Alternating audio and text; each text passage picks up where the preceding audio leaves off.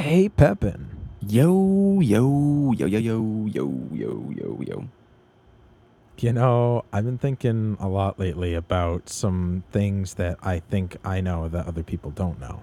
Really? Is it about like dogs, cats, and like that beaver that we saw at one time? I mean, uh, listen, I think about that beaver a lot. I didn't expect that beaver to come out from that place, but when it did, it was lovely. I know. It really was. Are we talking about rocket power? Oh my god, the, the rocket power. That that was the best thing I've ever seen. That was real fucked up. Like, no, it's, but it's still on YouTube though. How is it still on YouTube? I that's that actually blows my mind because it should not be. But it reminds me of uh, like no, I'm talking about like facts that uh, other people don't necessarily know. That I don't think normal like people just have in their brain. And I have some stuff that I think would be really cool to share. Ooh, I think I'm ready. I think we need to talk.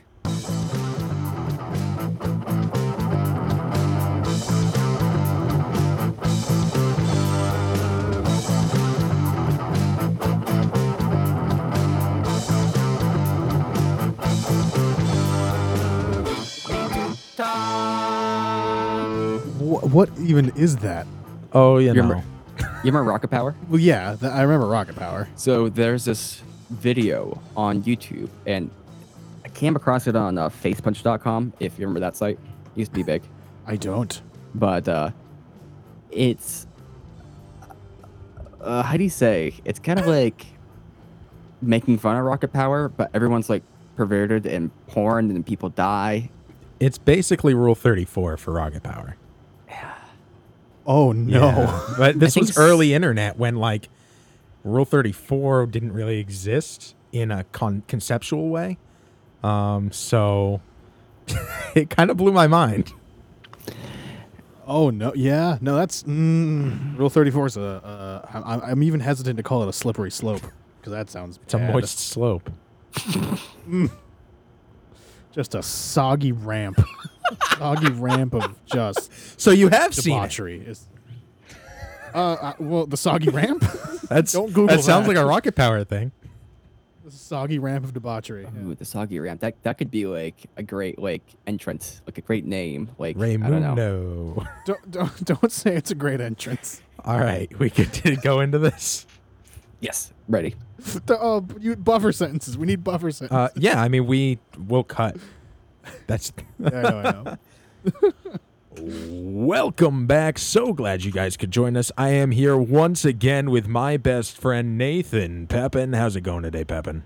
Yo, yo, I am here. I am ready. I am excited for this excellent, amazing podcast we're going to do together as people with an amazing guest. Uh, who, who's our guest again, Steve? It's Tyler from Who Wants Bananas. Oh, I want bananas. Yes. I mean, And I mentioned this before, but uh, the Who Wants Bananas, the uh, love the show. Great, highly suggested. WhoWantsBananas.com. Head on over there, check out the show. Um, but the, every time I think about bananas, I think about Honey I Shrunk the Kids. Two. You gotta get that potassium. and it's a super it's a deep cut i think uh, but there's just a scene where they the little the one of the kids knee is like about to faint or die or something and they're like oh we gotta get him potassium just quick ram a banana in his mouth that's right. That's where I learned about that issue. Uh, what's it called? uh lack of banana itis Oh my god. Right.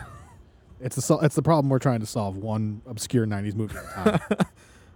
We actually knew that person. Uh, you're more friends with the Meader, but they had that thing. wait which one? the one that starred in the movie. I guess. oh Shannon. okay wait shannon Shannon. wait your friend shannon No, your friend Shannon. I don't know any Shannons. If that's if we need to clear that up. okay I, Okay. Sure. Yeah, I remember Right. that. Wait, you ta- Yep. are you talking about anemia?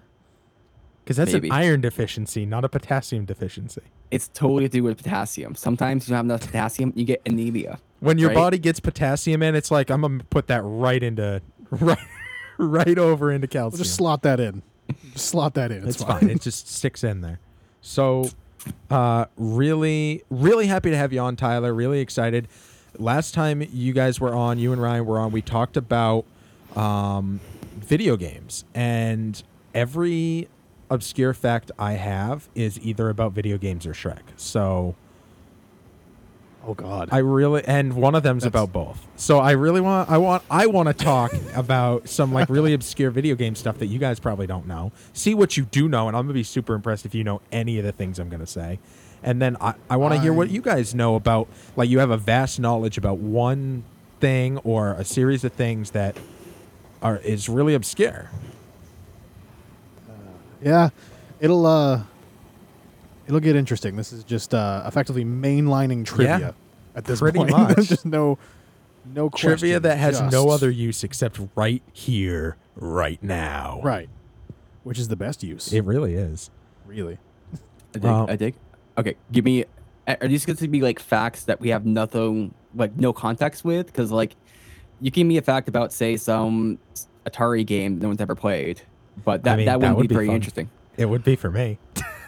but no. Uh, so I have a series of facts that I'd love for you guys to maybe I'll maybe I'll find a way to make like a make a little guessing game out of it. Um, but they're I'm about the. Nintendo 64, one of my favorite consoles of all time. The first console I ever personally owned. I there is one about twelve feet. Yeah, away there's from one me right through this right wall. now. yeah, we have one. Uh, we have one in our office that we don't have a way to hook up yet, but it's been it's been sitting here for. I'll like start with a with a light one that a lot of people do know. Um, the game Animal Crossing that came out on the GameCube was originally released in Japan on the N64, called Animal Forest. I think I vaguely knew that. I think I saw that not too long ago. But like, was it was it like a popular release when it came out, or was it just yeah, it was, and they were gonna they were gonna put it on the N64 in the U.S., but the GameCube was coming out, so they uh, just rerouted all of their efforts to just releasing it ready to go on the GameCube, and it had a, a more functionality on the GameCube, as you can imagine. yeah, that makes that makes a lot more sense. Um, yeah, because that's interesting that they even bothered releasing it uh, in Japan at that point on the N64. Yeah. Um, so effectively, the thing that started the whole Animal Crossing craze was literally an N64 game that was just polished up and kicked over. Yeah, GameCube. it's the last game ever released on the N64. Is the uh, and I don't have facts up anywhere. Anything we say, we can't look up. They need to come from our brain. Right. So we need to just know these Uh-oh. facts. Uh oh. This is this is a I problem. know. Then I'm, exci- oh, I'm boy, this is excited gonna untangle the problem. Jumbled. Oh no, that's well. Professionals have been trying to do that for years. So that's actually a thing with a good number of games, from what I know. So I, I believe that uh, there's Mario that came out. I forget how it works exactly, but there's one of the Mario games, like Super Mario, and then there's a Super Mario 2, but that actually never came out in the U.S. Right. And then they just went to Super Mario 3, but Super Mario 2 in Japan was actually something else. So they just kind of skipped over that or something to that They- effect. Yes Uh, and no. Yeah, Super Mario 2 was not a real game. Super Mario 2 was Doki Doki Mm-hmm. Panic, and it is it, oh Super Mario. 2, I I think I brought it up in the last uh, Who Wants Bananas episode. Anytime someone's like Mario 2 is the best one, not a Mario. Yeah, it is reskin of a Japanese Wh- game. It was a no, reskin. because Mario didn't have uh, a set way that it was designed at that time. It the the first one was Donkey Kong, and then it went to which is arguable, but and then it went to you know Mario where you're you're platforming, um, side scroller, and then it went to to a different different play style. Zelda was the same way. Zelda Well- one versus Zelda two, but you can't say Zelda two isn't a Zelda game. Well, the reason I say Mario 2 is not a Mario game because it literally is just a reskin of a Japanese Yeah, game. so? it was not designed from the ground up. It was it it it's a sham. It's a farce. Do you know what Doki Doki means? I'm worried. I do, do I don't. It's onomatopoeia for the sound that uh, rapid beating heart makes. That's terrifying. Really? So heart Yep. panic. Well, So heart attack too. kinda, yeah. A heart attack. That, that's kind of weird with certain things in like other languages. Okay, this is a side tangent, but uh, th- that's one example. Uh, for frogs in Japan, they don't go ribbit, they go keru. So uh, I only know this because I watched My Hero Academia, but uh, there's a, like a frog character, and in the Japanese version, it goes keru keru, keru. And That's cool. I, I don't know where Huh. they get that from because it's just my context, but I'm like, I don't know how you hear a frog and don't hear ribbit. Because it's because they sound I like mean- Karoo. Garu, Garu. Yeah. Do you, do you do you think a frog can articulate hard R's and T's? Mm, Japan. mm. It's- it's- to be fair, yeah, the frogs might be speaking Japanese. You don't know. Um, okay, Nate, do you have a you got a fact?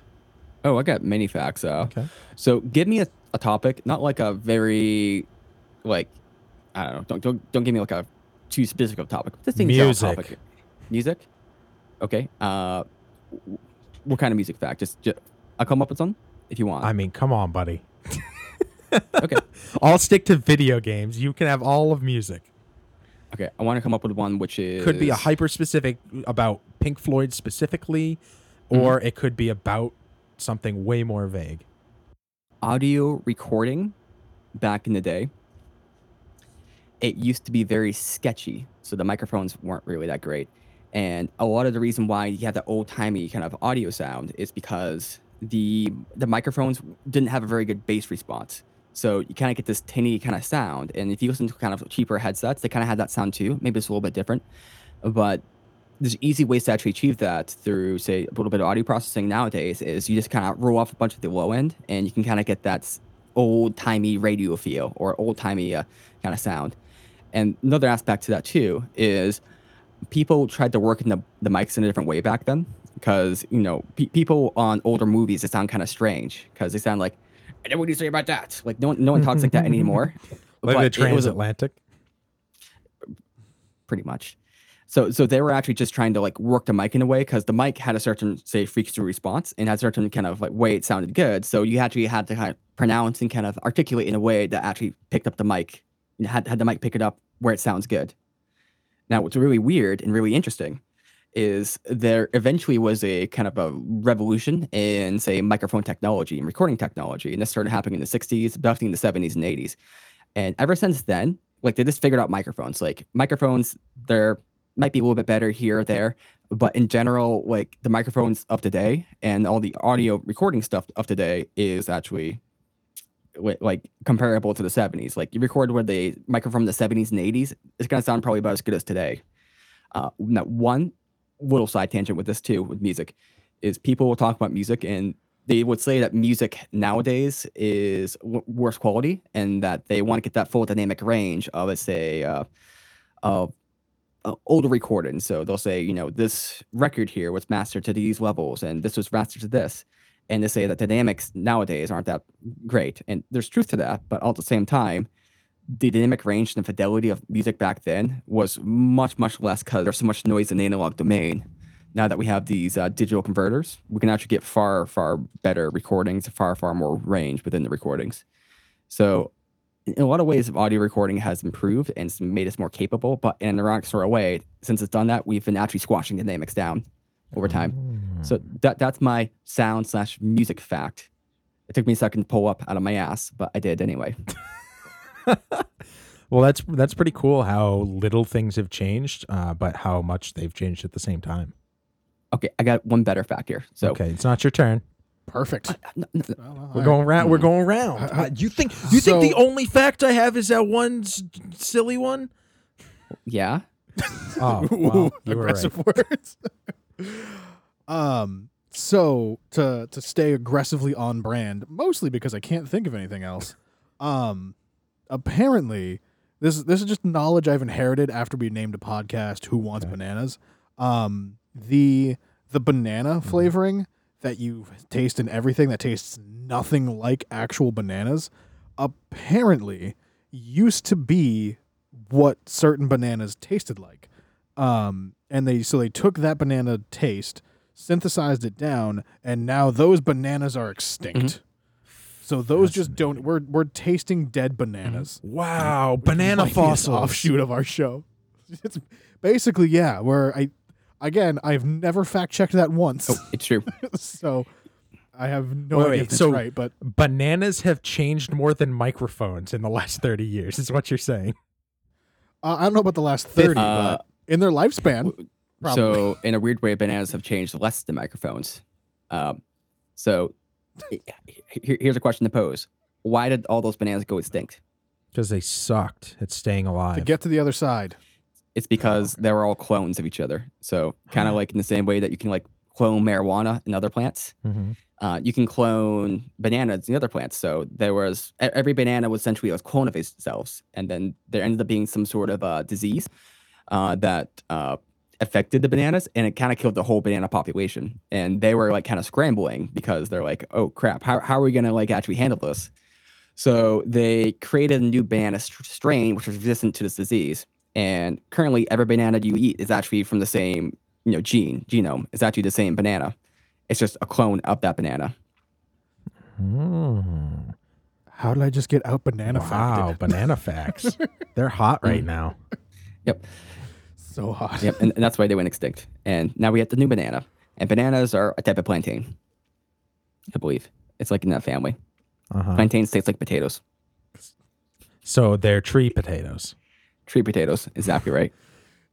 Just lanky tree potato. That's- That was, I think, their first name. Lanky tree potatoes is a sentence you just put together. Yeah, that's a that's a. I'm gonna make a new folk band called Lanky Yeah, Tree Potatoes. I'm gonna call Merriam-Webster real quick and just let him know we change we changed the definition of banana. That'd be great if you would call him. He's blocked my number. so Um, okay. So the uh, N64 fact. So there were a lot of peripherals made for the Nintendo 64. Oh no, you're gonna steal like the only game fact I think. Okay, might tell know. me tell me what you know about some of the game peripherals. Uh the the one that spawned the best selling generation of consoles of all time. The I forget what they actually called it, but they, when they partnered with Sony to make the the disk Okay. drive attachment for I don't know if this is where Nope. you're going, but I'm gonna get in front of you before before because I I assume you knew Uh-huh. this. Um, where where Nintendo partnered with Sony to make a disk drive for their console to the point where they manufactured a couple anyway. Um, and before it ended up hitting production, Nintendo went, you know what? Never mind, we don't want it. So Sony went, well, fuck this. We're gonna make our own console, and then the PlayStation was born. Oh, Nintendo, what did you do? But also, thank you.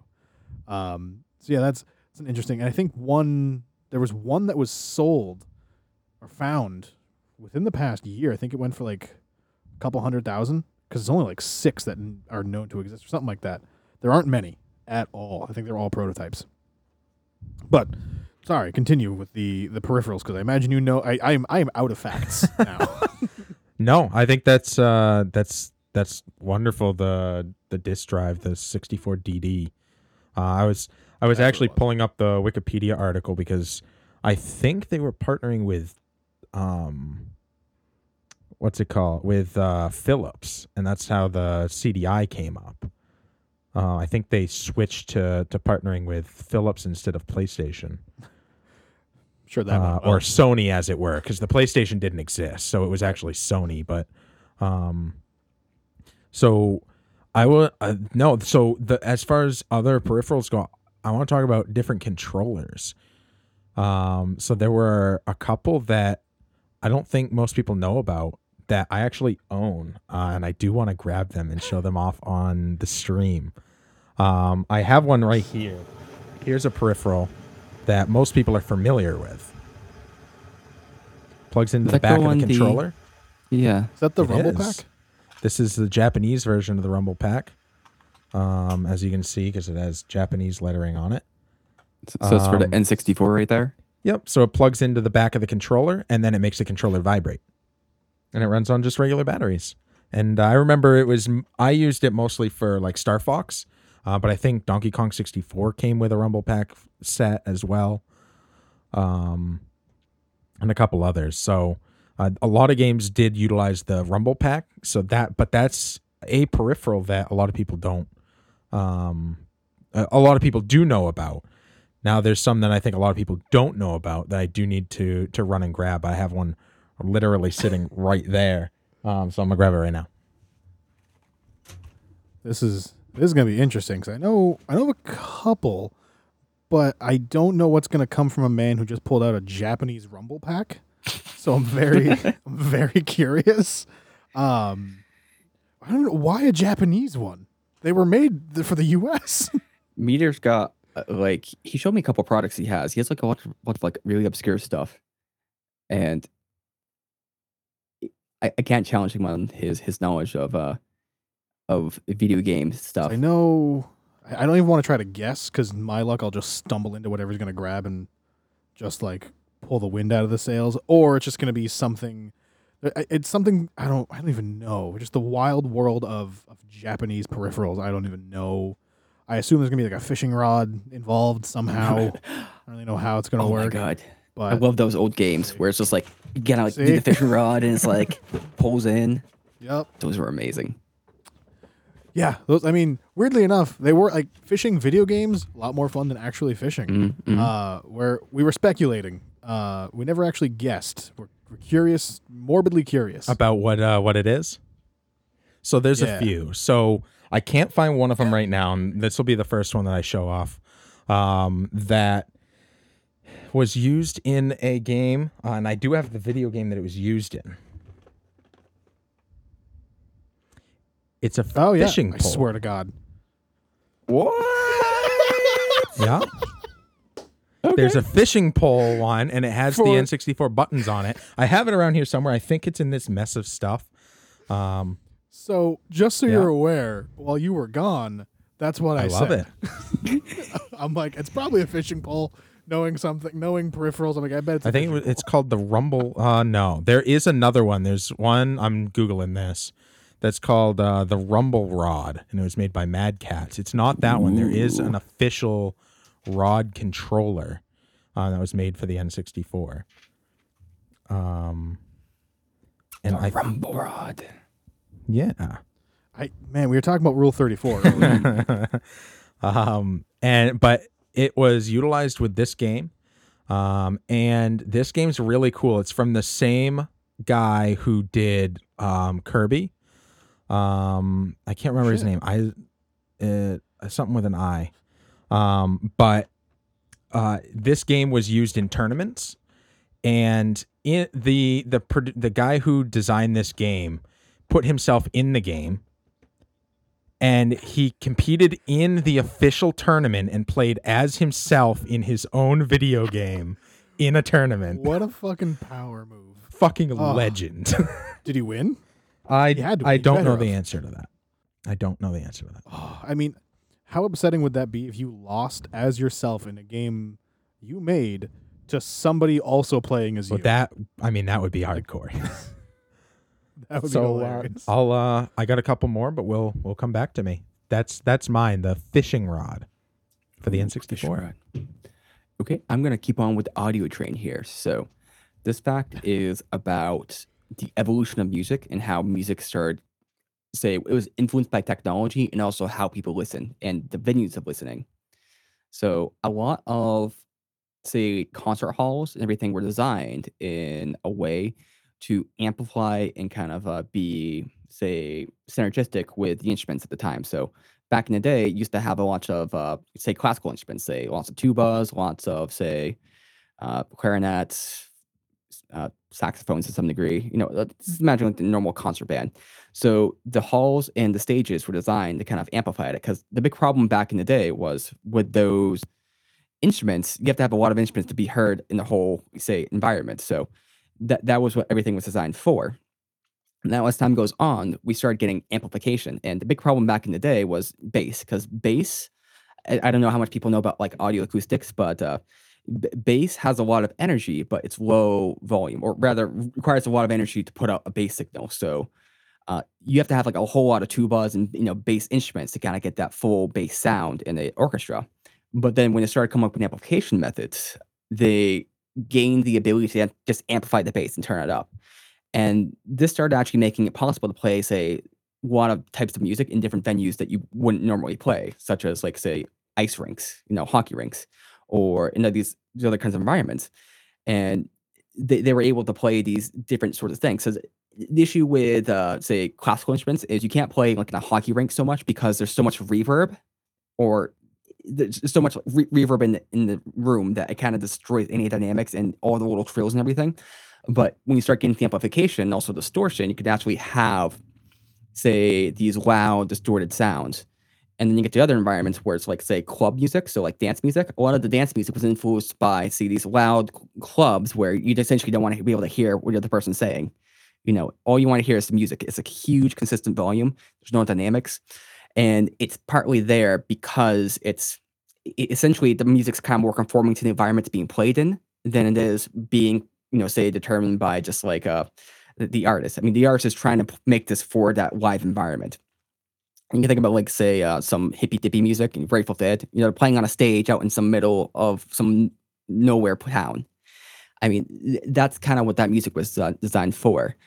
And then if you look at also the evolution of say other types of listening, so there's like live listening, but then they started making music more for say home consumption. So uh, we started getting say nice stereo systems. So a lot of music was designed for these nice stereo systems, and you know it's designed for optimal living. Like people used to back in the day, they would just kind of sit down in the living room and just listen to a, like music, listen to sound, and they would be in the, like the best ideal condition for it. But then as time progressed, things started kind of changing. So boomboxes were a thing. So music started say conforming to those boomboxes and trying to like you know make it loud, kind of pumpy, and this kind of like you know kind of party music. You just put the boombox you know out on the you know where you're working or whatever, and you can hear it you know wherever you are. And then as we started getting more and more towards say uh, like say the Walkmans and you know the, the audio you can kind of carry with you. Now the audio we have, we're trying to listen to it everywhere. So as a part of that, you know the loudness has increased with music, but that's because you want to make sure if you're listening to music that any place you listen to it is a consistent volume, and that's partly why uh, now Spotify and a bunch of these other platforms have you know loudness say standards, and it's a way to kind of make sure the loudness is the same across all their songs. Number one, but also so that if someone is going to listen to this in their car, you know, at the gym, on a noisy subway, like anywhere they listen to it, it should be, you know, listenable. They don't have to, ch- you know, turn the volume there. Whereas if you look at say older recordings, you're going to find that you're going to have to change the volume a little bit more, or it's not going to be as listenable, say at the gym, because it was meant more for a listening experience in your home where you didn't have all this stuff going on, where it's just nice and quiet. You know, this is actually the entertainment you were having you know, you, sit down and listen to a CD. Whereas now we listen to CDs as in any or music in any random place. So it's essentially a lot of the transitions and changes in music is what it's coming down to is a change in the medium for which it's communicated in. It, it those two are inextricably linked, whereas people kind of don't really see the connection there. Pep, and the longer you talk, the more I realize I don't know a goddamn thing about anything. like that was that was fascinating. I mean, so are you talking about the actual music that because you had talked about you know the types of instruments that are being used, and then you ended up talking about like what the listening platform was and what the setting was. So it, it seemed to hit pretty much everything from what the instruments are all the way through to where you're listening. Right? It's kind of a combination of both because so this you could think about there's not really a difference between two technically because where you're listening and also you you used to listen live because that was the only choice. There was no recordings.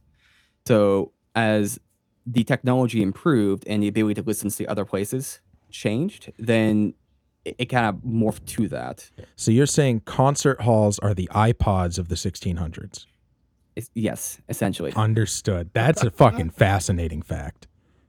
but but it's it's also that there's new possibilities that kind of evolved like you can't have rock music in say certain venues or you couldn't have rock music in certain venues because those venues wouldn't be really conducive to it or you couldn't have you know concert music in those other venues like anything where it's super echoey it's it- it's not going to work out but you can play say AC/DC in like a in a uh in a, in a studio or not a studio in, a, in like a ice rink. You can play it in a stadium and it sounds great. You can't play i mean you can technically but you can play like you know say classical music and other types of music but it's not going to work that well. You can you don't really hear say light fluffy music at baseball games. The reason why is because it doesn't really sound good at those locations.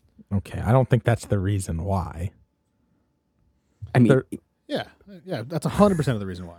We don't hear light, fluffy music at the the eighth inning, top full bases I think I think the yeah, I think the like the emotional response that they're trying to trigger is what like you're hearing at those specific places. You know, you don't hear light fluffy music when you're watching a UFC fight because it doesn't match. The tones are different. I think that has way more to do with like your your point remains untouched to that, but I needed to pick apart the one little tiniest little thing you said. Would it, but maybe with it, maybe it's because we don't want to hear it because it doesn't work well there. There's no punch to it, and that might be why it doesn't work on both sides. so my, my argument is, it, it- even if it, if even if you wanted to do it, it wouldn't work necessarily.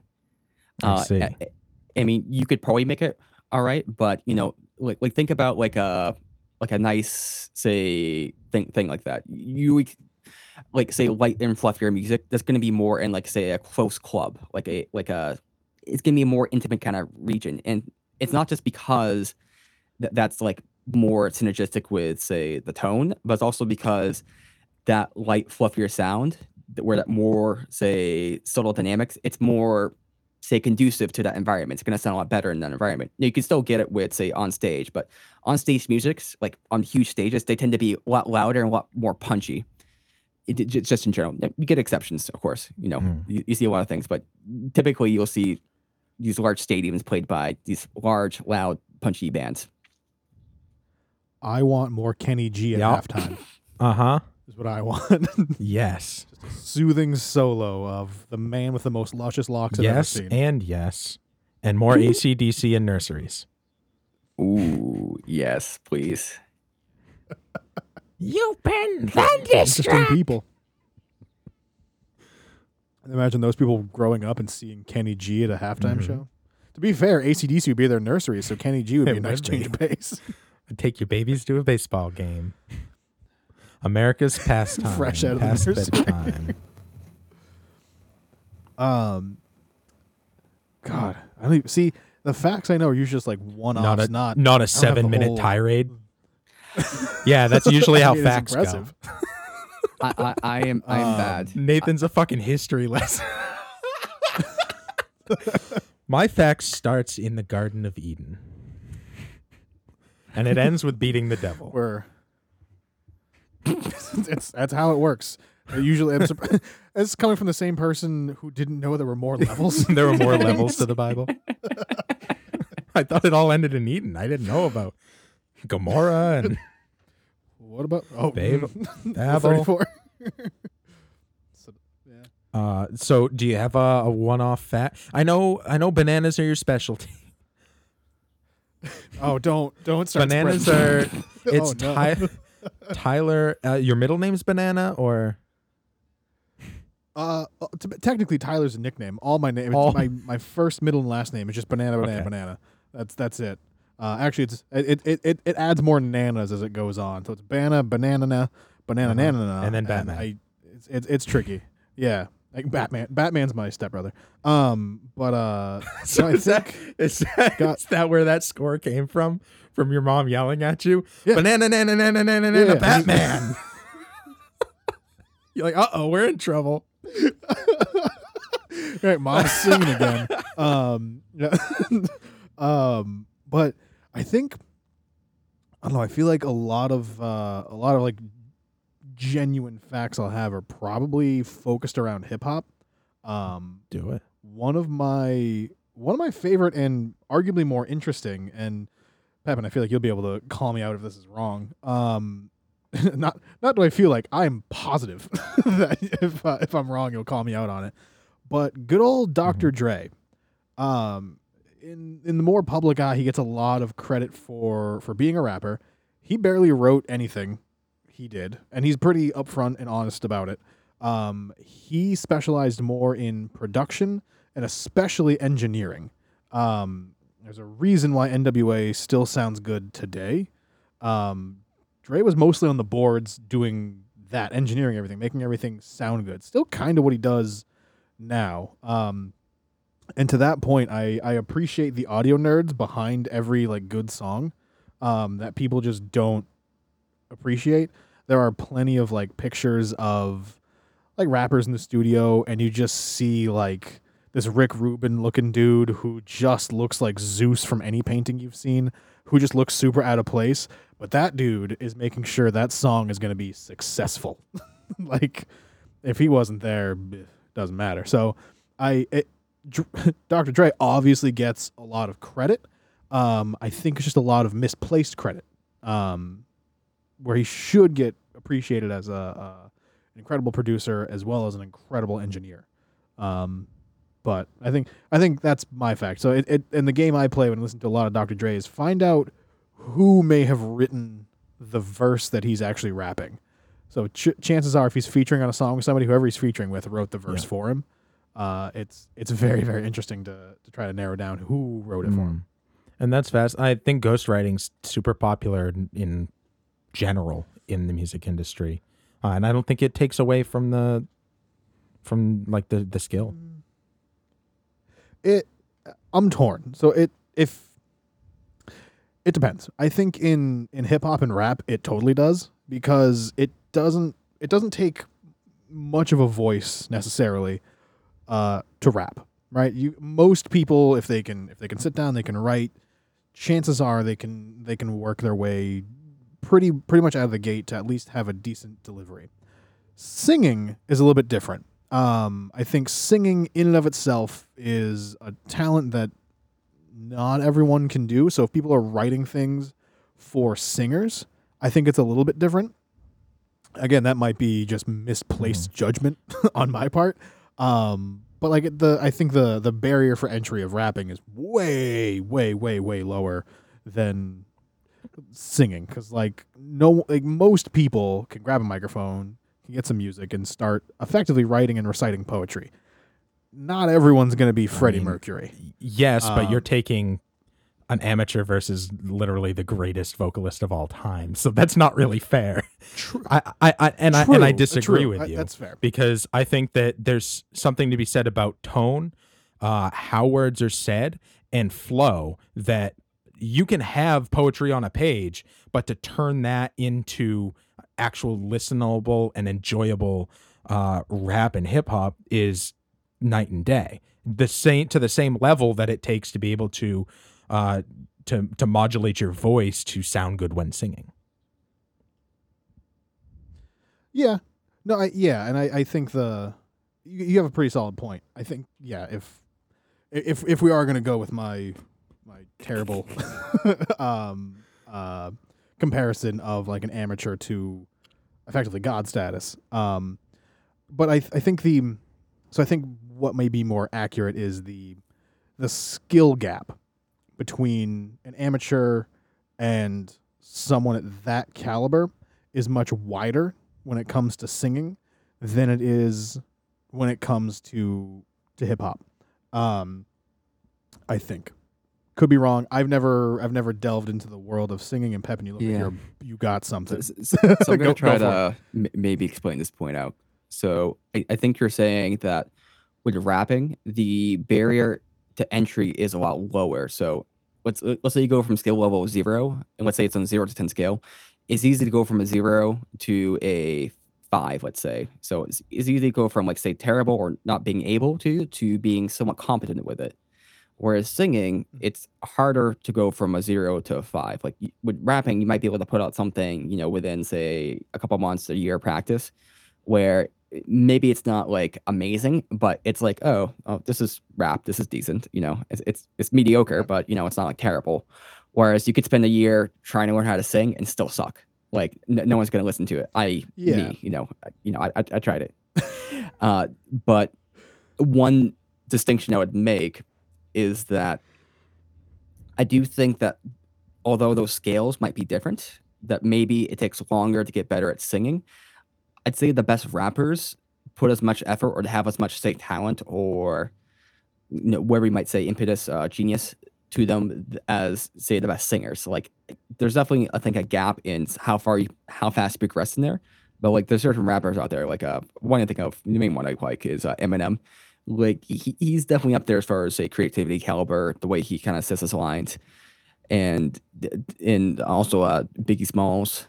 You know, he also has a way of kind of like saying things and kind of communicating in a way where it's it's it's very high class and high caliber. And certainly Freddie Mercury has his own sort of, you know, say I, I think it's more different than it is like better or worse, right? I, I think they're two different scales here. But I, I, w- I would say yes, like you progress faster, you can get fast better, you can progress faster with rapping than with singing, but it also doesn't mean that getting really. I think it's also really hard to get good at rapping, like super good.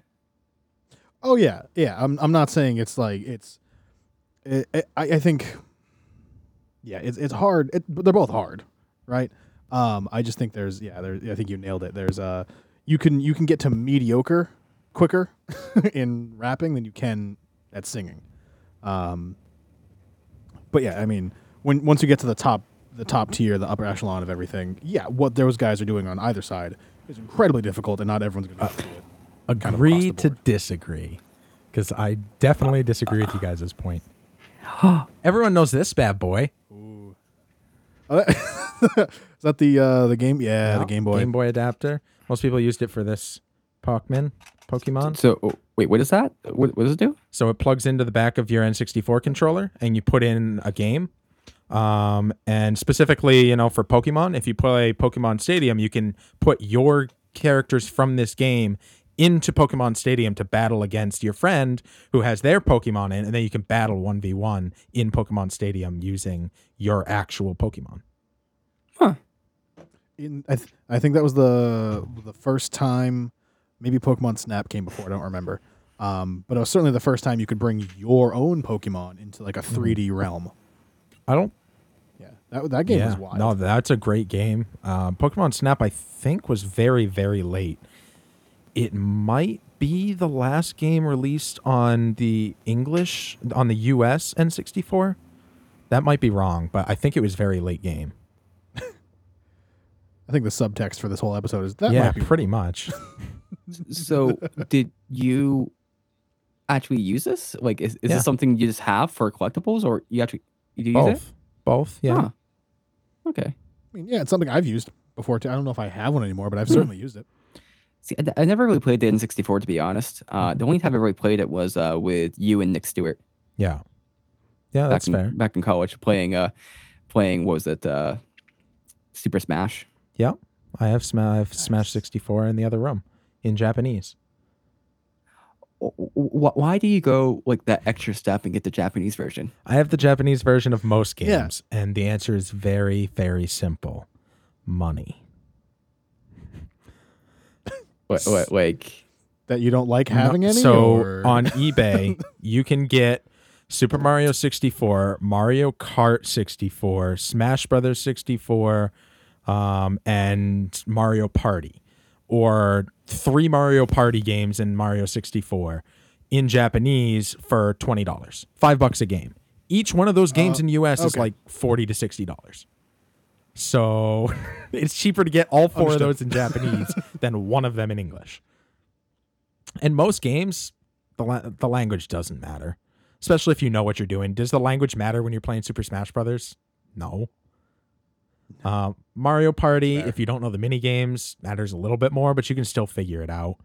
Um, and the mod for it's very simple. They didn't have region lock chips at the time, so the back of an N64 game has little these little cutouts on it, and in Mhm. uh, in the US version they're inset, and in the uh, Japan version they're on the outside, and inside where it connects in to the slot, there's these two little knobs that make it so if you don't have that cutout, it won't slide in.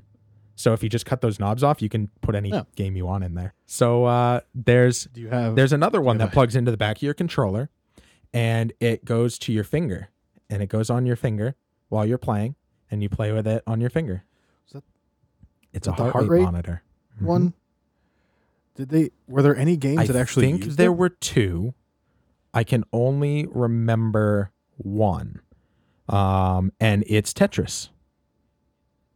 And as your heart rate goes up, the blocks drop faster,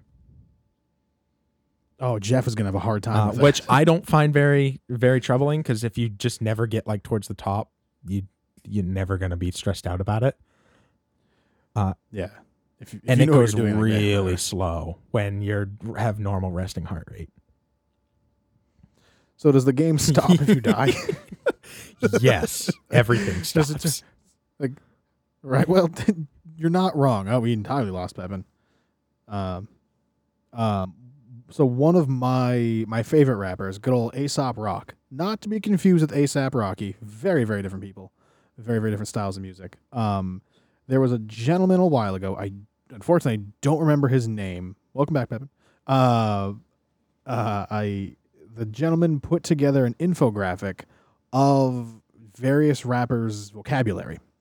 Um, he ended up doing two versions. Um, so the guy he put together an infographic of different rappers' vocabulary. So he ended up doing two versions. One of them he's kind of had them uh, scattered to, to figure out what their density of unique words were. I think in the first five years of each artist's respective careers to kind of get it as close to even as possible. Um, and he kind of the top of the the, the chart he kind of used Shakespeare as his baseline, just to kind of Who have- have a invented his own right? words in order to to write Right. his write his rap. basically. Um, shockingly, wasn't he wasn't too far away, and actually, some of the rappers outdid Shakespeare. Um, the first chart didn't have Aesop Rock on it, um, and people were furious because like, how dare you? He's kind of the the most word dense rapper there is. How can you not include him in this chart? Um, so he responded. He put out the chart because he said he initially made one with Aesop Rock on it, but he was so far off the chart, He's an broke outlier. The scale.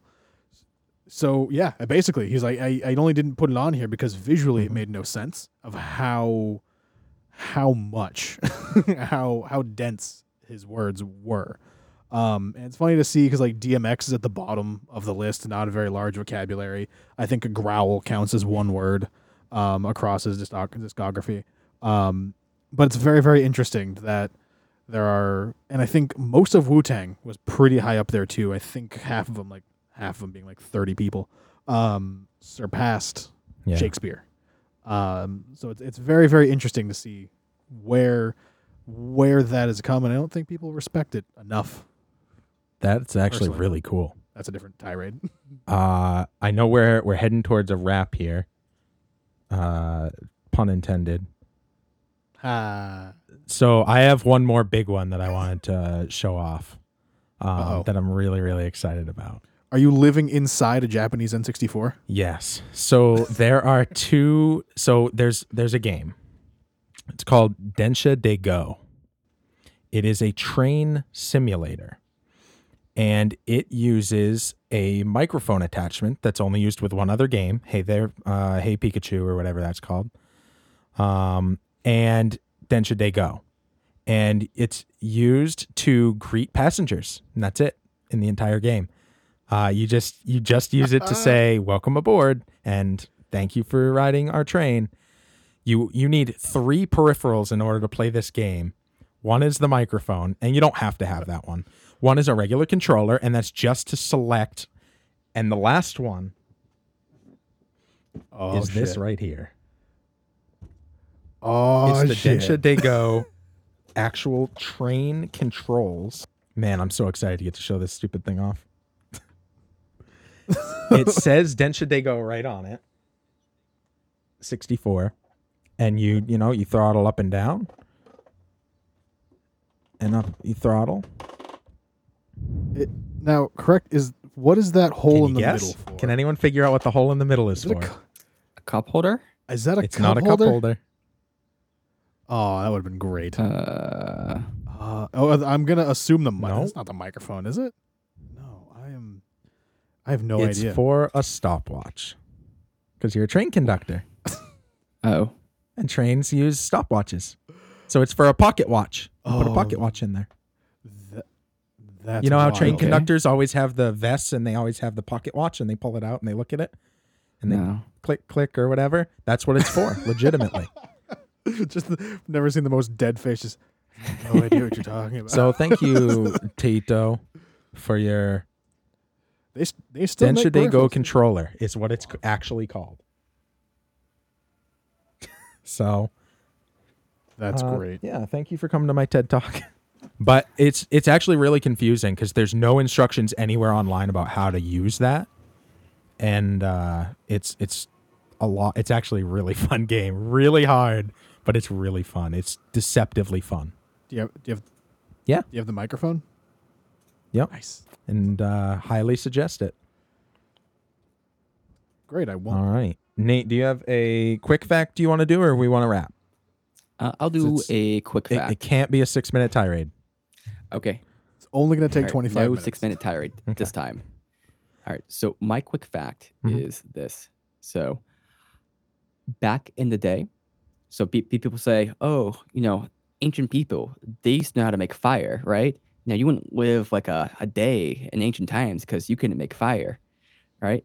Well, fun fact, uh, back in the day, they didn't make fire, or rather, one guy did. But uh, the way it would work is essentially you kept the fire going. So you never you made the fire once and you just keep it going. And then so when you need the fire, you take that fire, like burn a little stick, bring it over to the other fire. And what happened is, let's say your fire went out, you just would borrow fire from a neighbor, right? So this idea that you know ancient people knew how to make fire, it's not true. They didn't know how to make fire. I mean, some did. Obviously, they could get started back up again, but the, the fire was more something that was uh, kept over time, and a fire might be there for like years and years and years. You know, ideally, you would never have it go out because the fire was always so useful. That's actually really cool. So is that the the first example of piracy, or as I like to call it, piracy? Oh, those land pirates always stealing my fire. that, that, that having that reaction. That's the right reaction, actually. Hard. I think it's actually where the the term firekeeper comes from. Mhm. It's the person who keeps the fire. Very important job. Huh. Well, Is that like a trapper keeper? yes, exactly the same thing. Lisa Frank was actually Lisa Frank was actually the first firekeeper. Lisa Frank, the firekeeper. I want to see that Netflix documentary. Lisa Frank, firekeeper, coming to summer 2020. Ooh. So badly. You won't believe your eyes when you see Lisa Frank, firekeeper. Rated PG 13. Lisa, just Lisa Frank on fire. Okay. I think we need another fact about bananas. Particularly, you know, if someone who wants bananas, where would they find bananas? Okay, so if I'm glad you I'm glad you brought that up because this is I think this is the only other banana fact I know.